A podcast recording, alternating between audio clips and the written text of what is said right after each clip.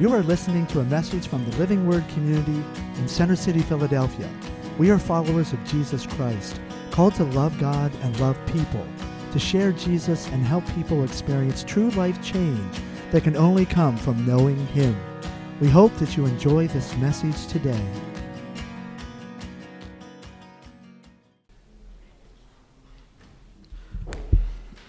Good morning. It's funny, Ted just like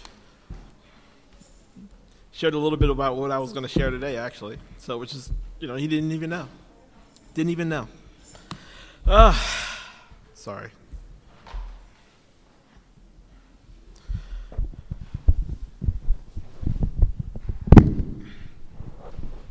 Had to put a new um, uh, mic holder up here, and it's a little st- it's a little tighter than the, than the old one. the old one was easier to take off, but that's okay. Uh, so, how's everyone doing this morning? Amen, amen. But yeah, Ted was like just talking about what I was going to share, so I guess I better not say anything then, right? No, but um, why don't we pray? Dear Lord, we just come before you. We thank you for how good you are. We thank you for how great you are, Lord God. And, and uh, we just, just lift you up this morning. We thank you for um, just being able to be here. Lord, people I haven't seen here in a while, Lord, I see today, Lord God. And I just want to uh, just give you praise and honor. I thank you, Lord, for that. Thank you, Lord, that we can gather together. In Jesus' name, amen. Amen. So, how many people like waiting for stuff? Waiting for stuff. See, we, we live in a, in a world of uh, instant gratification, and we love to get what we want, and we would love to get it now. You know, you know, we want it all, and we want it now, right? And um, but we hate waiting. We hate waiting, and um, but it's good to wait. You know, we waited for a long time for different things. Waited for a long time for our sister to come back and, and be with us, and she's here today. So, love you. Hey, sweetie. Is Lainey's here today, so which is great, and um, it's good to see her here. We waited a long time for her to come back, right? Amen. Um, from Italy. Yeah. it was so good to see her this morning, so which is great. Um, but for the past few years, uh, I've been waiting on the Lord for some things, right? And to be honest with you, just to be honest, I felt a little frustrated that answers were not coming more quickly. And how many people have felt that way? You know, the answers don't come as quickly as we want. And I know God is omnipotent, and, you know, so if He answers, if the answer is not coming, you know, it's not because he, He's unable to do it, right? He could do anything. You know, the problem is not too big for God not too big for him to solve. And, you know, he made my body. You know, he can certainly heal my body. You know, he created all the wealth in the world, right, by his word. word. And he can certainly meet and has met all of my financial needs. You know, my mortgage payment is, is not too big a problem for him to solve. You know, my relationships aren't too, too complex for him to fix. You know, you know, is anything too hard for God? No, right? But here I am waiting on him for answers and wondering what's up.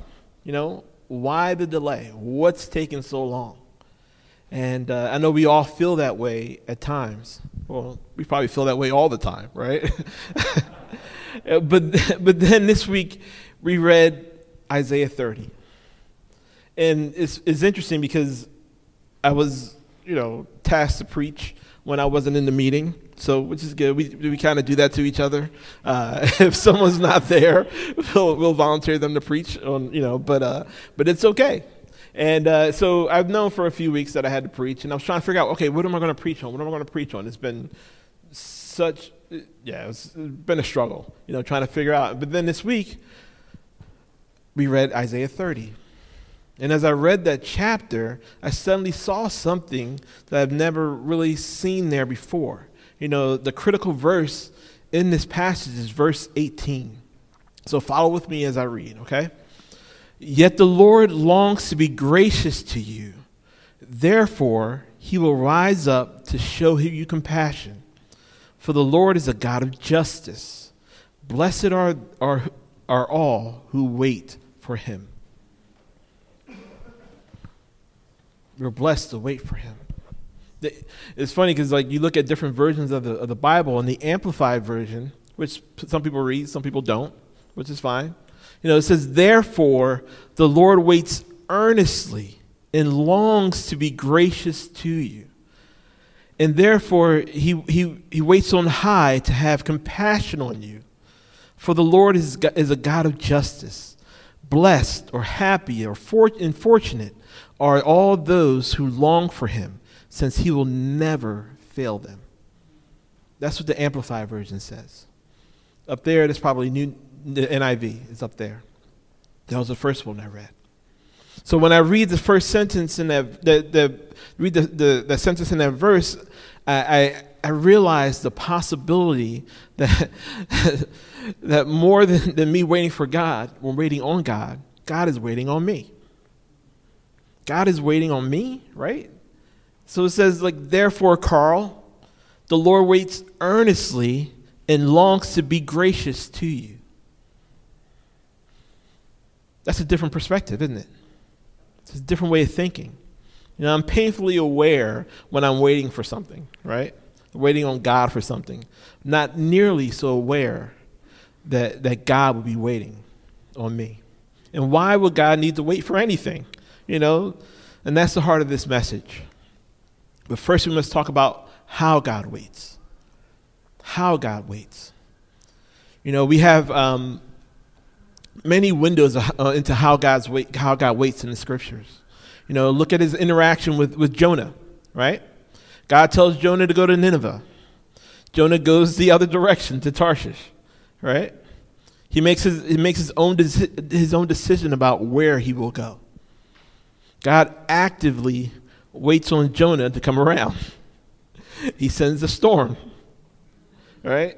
Then he, he sends a fish to, to swallow him up, so, swallow him whole, right? You know, in the midst of all that trouble, Jonah calls out to the Lord, and the Lord delivers him. God is patiently uh, bringing Jonah around. You know, Jonah preaches to Nineveh, and the city repents. And instead of rejoicing in their salvation, Jonah is upset with God right? He's upset with God. Now, this is the all powerful God uh, who could have just said, Jonah, I'm done with you. I'm sick and tired of your, of your attitude. We're done. That's it. But what does God do? He reasons with Jonah. So, in fact, the book ends with, with God waiting on Jonah to come around. That's how the book ends. When God revealed himself to Moses, in Exodus 34 6, you know, he emphasized his, his own willingness to wait. And he and it says in uh, verse 6, it says, And he passed in front of Moses, proclaiming, The Lord, the Lord, the compassionate and gracious God, slow to anger, abounding in love and faithfulness.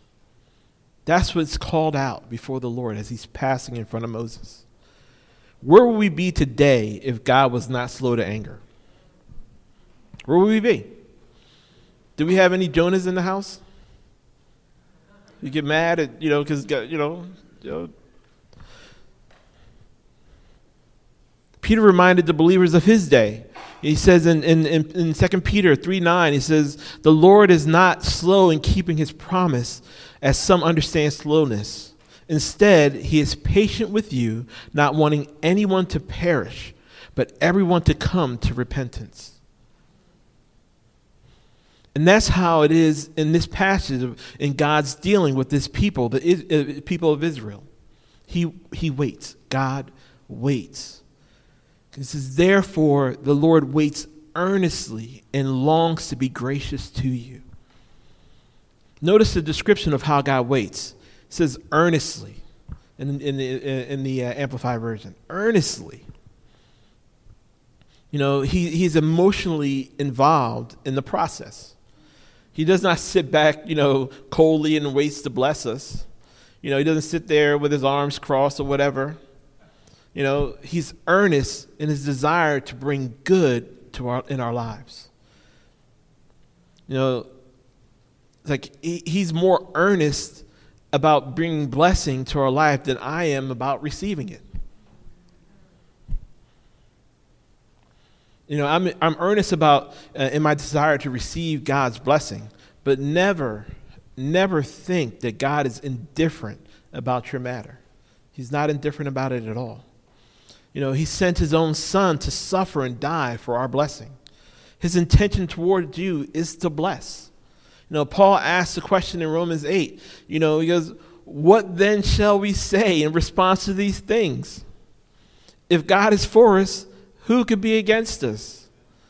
He who did not spare his own son, but gave him up for us all, how will he not also, along with him, uh, graciously give us all things?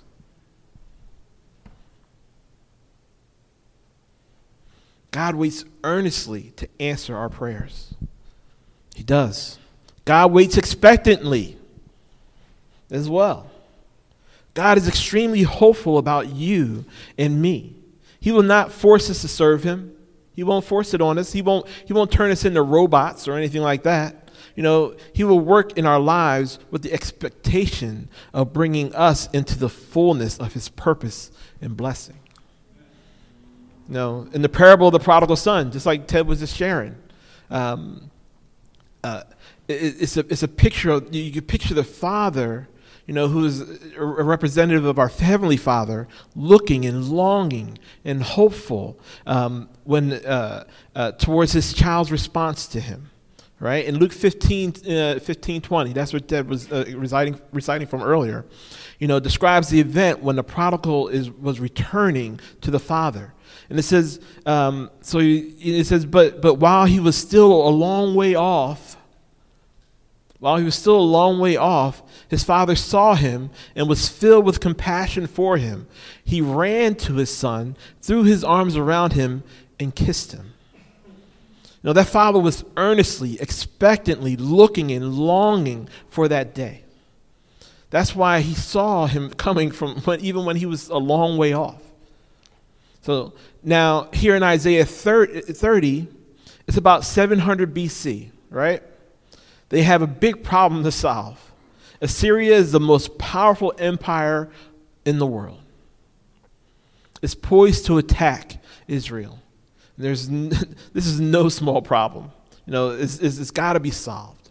So what are we going to do? A problem in our, you know, a problem in our lives is, is always a test, right? In that we have to decide how we're going to resolve it. Now, in our text, we want to talk, uh, we want to talk uh, about why God has, has to wait. Notice that in, in verse 18 begins with the word yet or therefore. Yet the Lord longs to be gracious to you. Therefore, the Lord waits earnestly and longs to be gracious with you. You know, if we if we look at verse that, that word yet, we can we can point to the previous 17 verses and we can see you know, why God waits there in those 17 verses, right?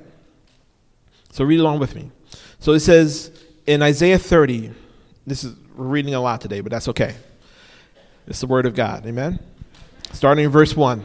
Woe to you, to the obstinate children, declares the Lord. We could probably just stop there, right? That's me, right? so, to those who carry out plans that are not mine, forming an alliance, uh, but not in my, but not, but not by my spirit, heaping sin upon sin, who who go down to Egypt, consulting without consulting me, with who look to help to who look for help to to Pharaoh, to Pharaoh's protection, to e- Egypt's shade for refuge. But Pharaoh's protection will be no uh, will be to your shame. Egypt's shade will bring you disgrace. Though they have officials in Zoan, and their envoys have arrived in Hanes, everyone will be put to shame because of the people uh, useless to them, who bring neither help nor advantage, but only shame and disgrace. A prophecy concerning the animals of the Negev through the, through the land of hardship and distress, of lions and lionesses, and, and adders and darting snakes. The envoys carry their riches on donkeys' backs, their treasures on humps of camels to the unprofitable nation. To Egypt, whose, whose help is utterly useless. Therefore I call her Rahab, the do nothing. Go now, write to the write on the tablet for them, inscribe it on the scroll, that you that for the days to come it may be an everlasting witness. For these are rebellious people, deceitful children, children unwilling to listen to the Lord's instruction. They say to the to the seers, See no more visions, and to the prophets, Give us no more visions of, of what is right. Tell the, the pleasant tell us pleasant things, prophesy illusions. Leave this way. Leave this way. Get off the get off this path and stop confronting us with the Holy One of Israel. Therefore, this is this is what the Holy Holy One of Israel says. Because you have rejected this message, relied on oppression, and de- depended on deceit, this sin will become for you like a high wall cracked and bulging, that collapses suddenly in an instant.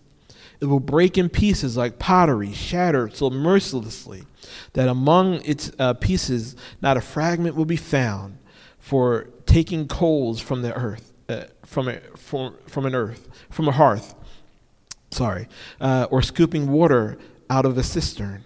This is what the sovereign Lord says, the Holy One of Israel says, and repentance and rest is your salvation and quietness and trust is your strength. But you would have none of it. You said, No, we will flee on horses, therefore you will flee. You said, We will ride off on swift horses, therefore your pursuers will be swift. A thousand will flee at the threat of one. At the threat of five, you will all flee away, till you are left like a flagstaff on a mountaintop, uh, like a banner on a hill. Yet the Lord longs to be gracious to you. Therefore, he will rise up to show you compassion. For the Lord is a God of justice. Blessed are, the, are all who wait for him. So, what is the Lord waiting for? What is God waiting for? He's waiting for his people to come around to, the, to his way of doing things. He's waiting for them to have a change of heart you know all of the difficulties and judgments woven into the uh, into the first 17 verses are not designed to punish but to turn the people around towards god. That's what they're designed to do. You know first we have to realize that isaiah is not talking to the assyrians. He's not talking to them. He's not talking to the egyptians. He's talking he's not talking to pagans. He's talking to god's own people you know, he even refers to them as rebellious or obstinate children. You know, second, these people probably don't see themselves this way. They don't see themselves that way. They went to church every week, right? They did some good things. Maybe donated to the Salvation Army and gave a turkey away to a needy family. You know, if they had already seen themselves in that light, you know, they w- there would be no need for God to, to send Isaiah to say this, these things to him, to them. You know, they felt that they were God's people, you know, people of covenant, Abraham's seed. You know, in Isaiah 58 3, you know, the, uh, God's people are baffled that God is, is not answering their prayers. And, you know, in, the, in, that, in, that, in that verse, he goes, they go on to say, he says, Why have we fasted? You know, he says, why have, have we, why we fasted, they say, and you have not seen it?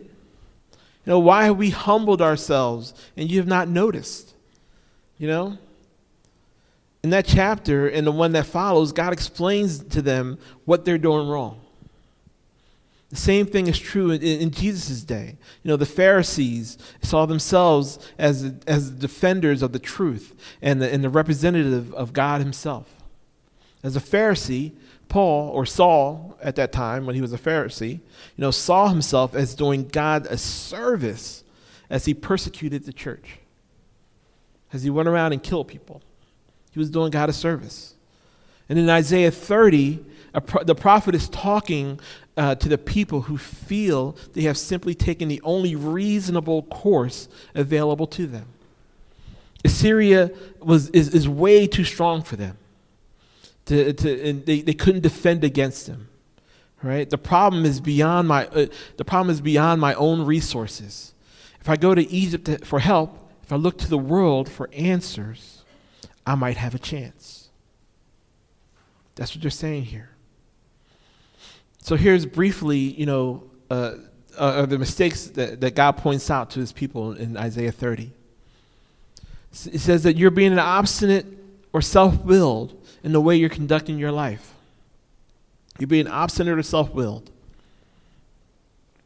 If you're not asking me what to do, you're simply looking at the problem, sizing it up, looking at possible solutions, picking the option that looks most promising, right? And proceeding out of your own natural thinking. That's what we're doing. In Proverbs 3, you know, 5 and 6, everyone knows this verse. It says, you know, trust in the Lord with all your heart and lean not on your own understanding. In all your ways submit to him, and he will make your path straight. The problem, the problem is with many Christians, you know, Christians, we fall into, you know, in, you know, we, we probably apply this verse in this way. You know, trust in the Lord with some of your heart. Know, maybe trust God 50%, you know, my own solutions 50%, right? And don't lean too much on your own understanding. In some of your ways, submit to Him, especially on Sunday morning, right? But business is business. You know, you have to, you know, handle that differently. You know, and now, since I'm a child of God, I have assurance that He will direct my paths. You know, the word all is crucial in this promise of Proverbs 3. All. So I have no doubt in my mind that people in Isaiah 30 were doing some good things. And they would have, have never described themselves the way that Isaiah describes them in the, in the first 17 verses of Isaiah 30. Number two, you know, they were not trusting God with their problem. God had given them a way to victory. In Isaiah 30, 15, it says, In repentance and rest is your salvation. In quietness and trust is your strength. But you would have none of it. You have none of it. You've got to come to me with your problems. We have to go to the Lord with our problems. Egypt may look like a solution, but I see, I see what Egypt, I see Egypt as it really is a do nothing fraud. That's what the world is. You know, we put it, when, when, when push comes to shove, Egypt or the world will be no help to us at all.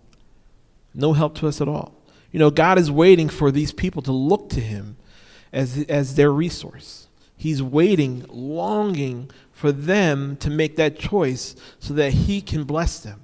He's longing for us to make that choice so that He can bless us. Why does, why does God have to wait before He blesses people? Why? If He sent a blessing without their repentance, it would only drive them further into deception. It would only drive them further into deception. You know, uh, if he rescued them while they were, were trusting Egypt instead of him, they would think that, that was the way to live. If I, if I went out tomorrow and poured sand in my gas tank and God miraculously made it made my car work perfectly, I would think that, you know, the way to keep my car going is, a, is to put sand in my gas tank, right? And if it were reinforced over and over, I would become more and more convinced that's the way to do it. The way life, the way life works right in this life, you know, and in eternity, is by uh, depending on God as your source. We need to depend on God as our source. It, it says if we, if we abide by the vine, if we live in the vine, if you draw on God's power and grace, it will work. If you rely on, your, on our own strength, or the resources of the world has to offer, in the long run, it won't work. They put their trust in the wrong place. And thirdly, you know, they decided they didn't want to hear the truth at all. They didn't want to hear the truth at all. Isaiah 30, uh, 10 through 10 and 11 says, they say to the seers, see no more visions. Right? Here they're not necessarily coming out and saying that. You know, they're making the statement by the choices that they make, though.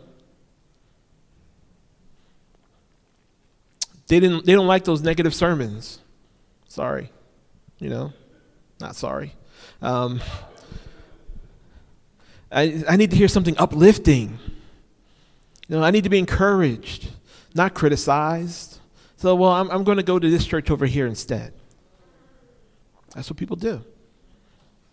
Of course, the world, the, the word of, because the word of God does build us up. It does, but it doesn't flatter us at all. Doesn't flatter us. In fact, the rest of verse 10 says that the people wanted, all the people wanted was flattery, not correction. In verse 10, it says, They say to the seers, See no more visions. And the prophets, Give no more visions uh, of what's right. Tell us pleasant things. Prophesy illusions. Right? Build up my self esteem. Tell me it's okay I'm living immorally, you know, and cheating on my, in my taxes or uh, stealing from my job or whatever it might be, you know. God understands, and, and He loves me so much that it doesn't matter what I do. This is a great deception of our day. No, a lawless spirit is marching through the land, you know, and the church's own lawlessness has opened the door for it. You know, verse 11 says, Leave this way, get off this path. You know, we want to hear about self denial and commitment. No, we don't want to hear about that stuff. And stop confronting us with the Holy One of Israel. We don't want to hear about God's holiness. You know, highlight holy in that, in that passage if you can. Circle it, whatever you want to do. They're not telling the preacher to stop preaching, you know, not talking about the, love, the, the, the loving one or the merciful one or the forgiving one. But when you hold up before them the Holy One, then we start feeling guilty about, our, about some of the things we keep doing. First Peter, you know, 1, 15 to 16 says, it, it makes application, you know, for us. And it says, but just as he who called you to be is holy, so be holy in all you do. For it, is, for it is written, Be holy because I am holy. This is a message that's less and less tolerated in our society. After all, you know, Oprah Winfrey, you know, told us that there are many ways to heaven and God's love will get us through, right? For people who read, the, read their Bible, her gospel sounds really good. It sounds really good. She never holds up the Holy One of Israel as a standard. Hers is, is a very reassuring, feel good message. The one big problem is that it's simply not true. It's just not true. The measurement of a message is not whether it feels good, but does it line up with the revelation of truth God has given in His Word? Amen. Anyway, um, it was a major problem uh, for the people of, uh, of, the people in Isaiah 30, because when you re- remove yourself from truth, you remove yourself from God, because He is the way, amen, the truth and the life. You know, when you no longer want to be confronted with the Holy One of Israel, you know, you you no longer have the avenue to, for repentance and entrance into blessing then God has to let the consequences of those decisions correct the thinking. He has to let the consequences of what they do be the correction. But it says, therefore, the Lord earnestly waits earnestly, waits earnestly and longs to be gracious to you. The world thinks that, that if God waits, then he must really be ticked off and, and must be waiting for a chance to, you know, smack somebody upside their head or something. But the truth is, if God, God wants to smack somebody in the head, you know, he doesn't have to wait. He doesn't have to ask anybody if it's okay. You know, he doesn't have to check with the committee. He doesn't have to. He's God. He can lay a smack down anytime he wants to. Anytime he wants to. But the world doesn't understand the heart of God. It doesn't understand the heart of God. He doesn't wait for an opportunity to destroy, he waits for an opportunity to bless. His attitude is revealed towards his uh, even rebellious children in, in verse 18. It says, Yet the Lord longs to be gracious to you. Therefore, he will rise up to show you compassion. For the Lord is a God of justice. Blessed are those who wait for him. Get the picture? God is longing to bless. He rises up on his tiptoes, you know, looking for the moment when his people position themselves to receive his blessing. He's, he's longing to resolve your problems.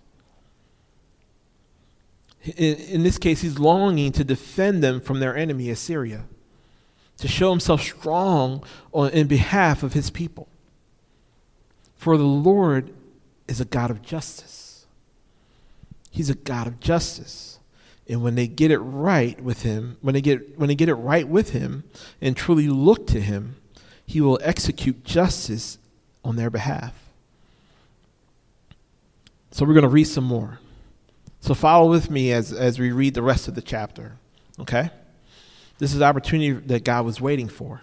The opportunity to bless. So in verse starting in verse 19 people of Zion who live in Jerusalem, who, who, you will weep no more. How gracious he will be when you cry for help.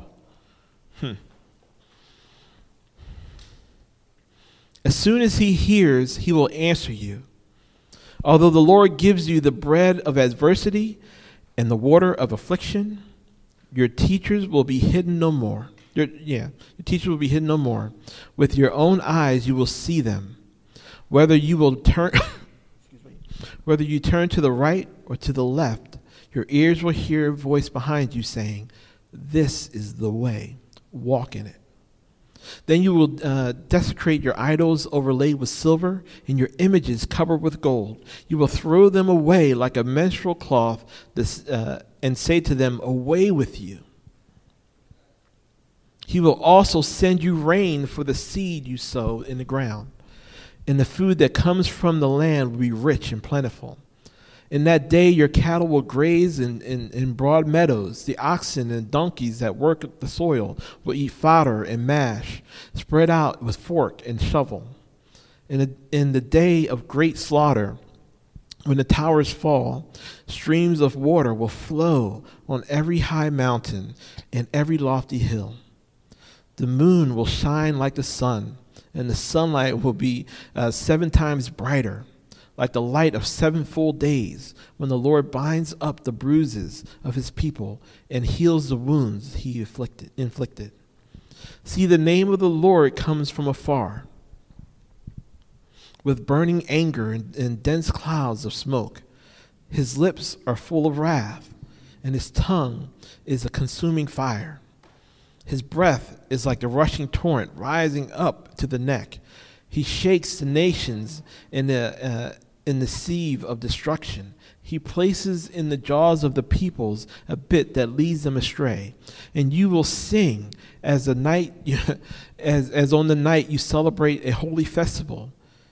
Your heart will rejoice as when people playing pipes go up to the mountain of, Israel, of the Lord, the rock of Israel, to the rock of Israel. The Lord will cause people to hear his majestic voice and will make them see his arm coming down with raging, raging anger and consuming fire, with, with cloudbursts and thunderstorm and hail. The voice of the Lord will shatter Assyria. With his rod, he will strike them down. Every stroke the Lord says on them, lays on them with his, punish, his punishing club will be, the, uh, will be to the music of timbrels and harps as he fights them in battle with the blows of his arm. Toph, Topheth uh, has long been prepared.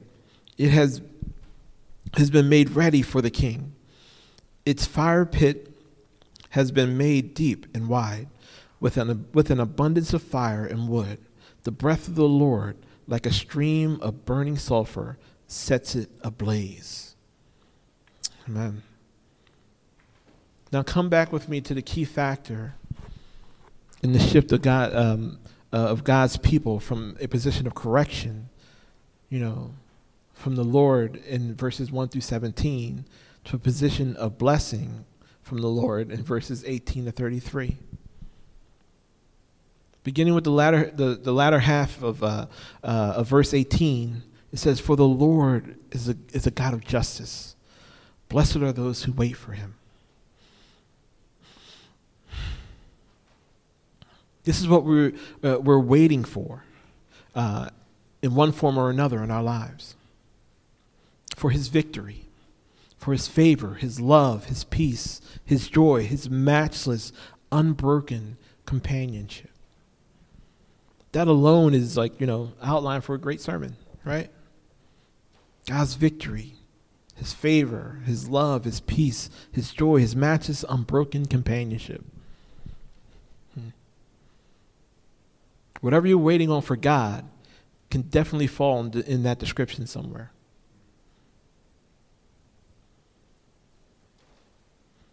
But here's an interesting parallel in Isaiah 30, 18, you know, God's waiting and us waiting. You know, waiting for us to get positioned for an outpouring of the Father's blessing. You know, blessed are those who earnestly wait for him. I want that blessing. Amen? You know, blessed are, are those who earnestly wait for him, who expect and look and long for him. Know, do we expect and look and long for Him for that blessing? That is a certain kind of waiting that we should be participating in. It's not a passive waiting. You know, in earnest, it's engaged, it's, it's, it's expectant. You know, it's, it's a waiting that is looking, for, looking to God for the answer. You know, the first part of the, of the next verse is a central part of it, too. In Isaiah 19, it says, People of Zion who live in, in Jerusalem, you will weep no more. How gracious he will be when you cry for help. How often do we cry for help? Are we crying for help?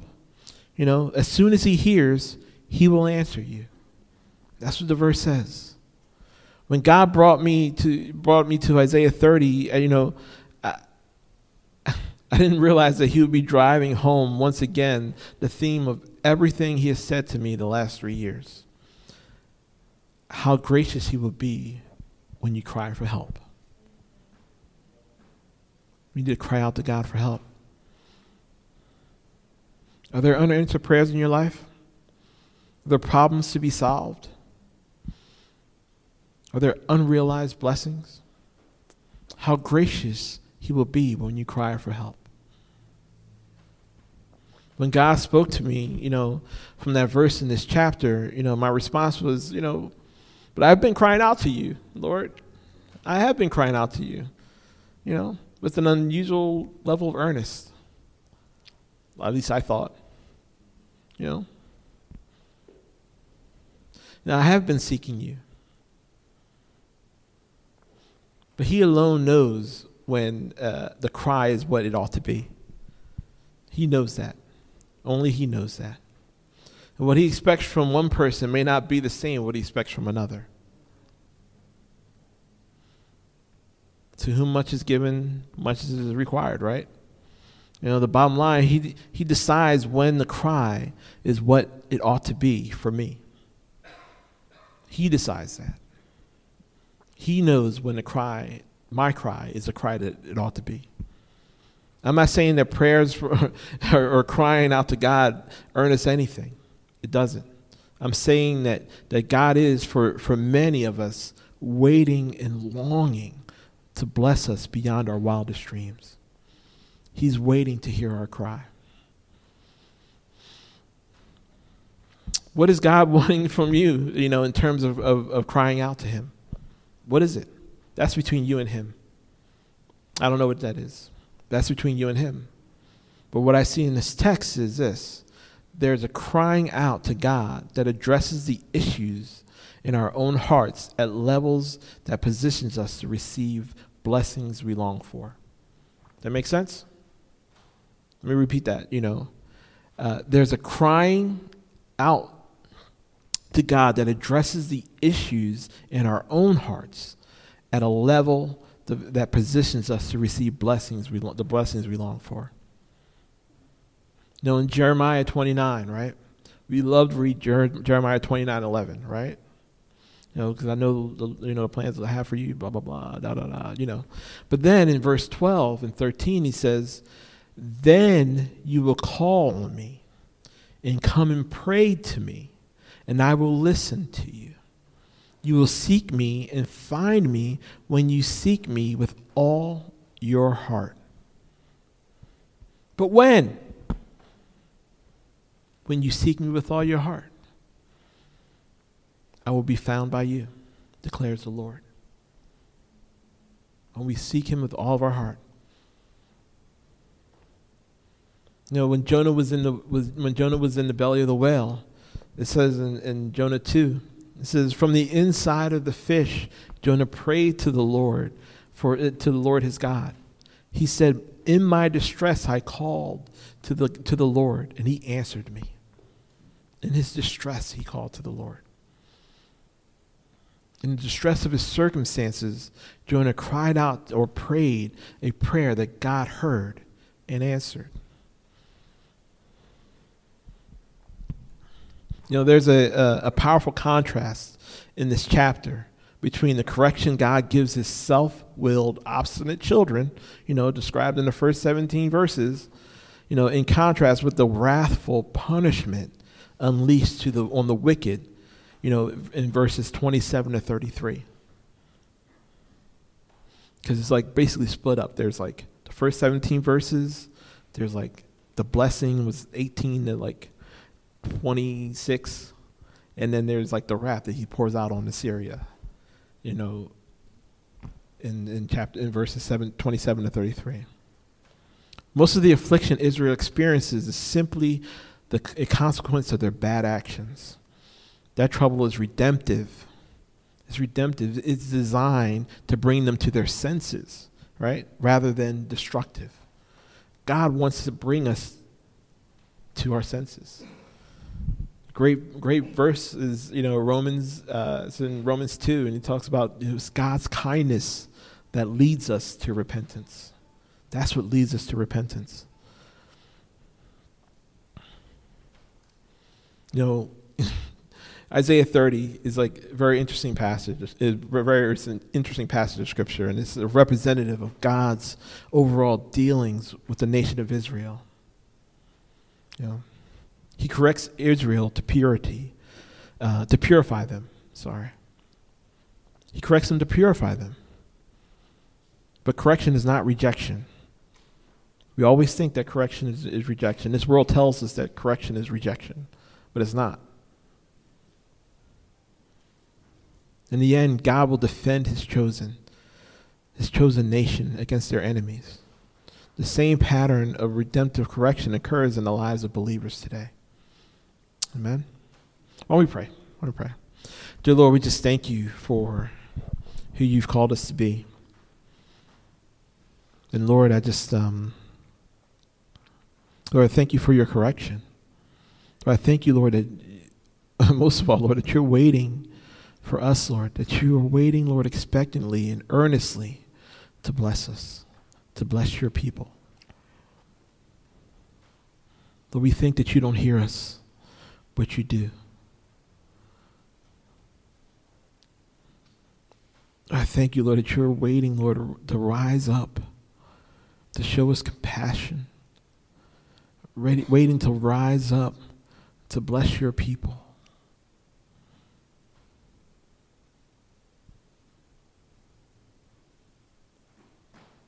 But Lord, thank you, Lord, that you're ready. Lord, I pray, Lord, that you would make us a people who cry out to you and look to you, Lord God, as our source. Look to you, Lord God, as our help instead of the things of this world. It's so easy to look to the world for solutions. But so much better when we look to you.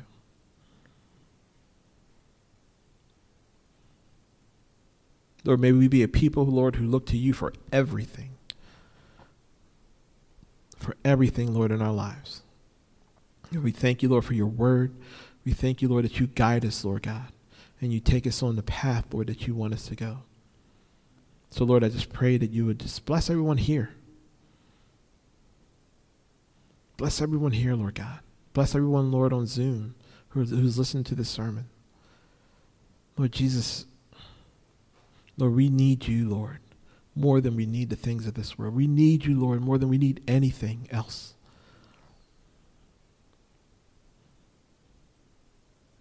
So, Lord, we just give ourselves to you. In your precious name. Amen.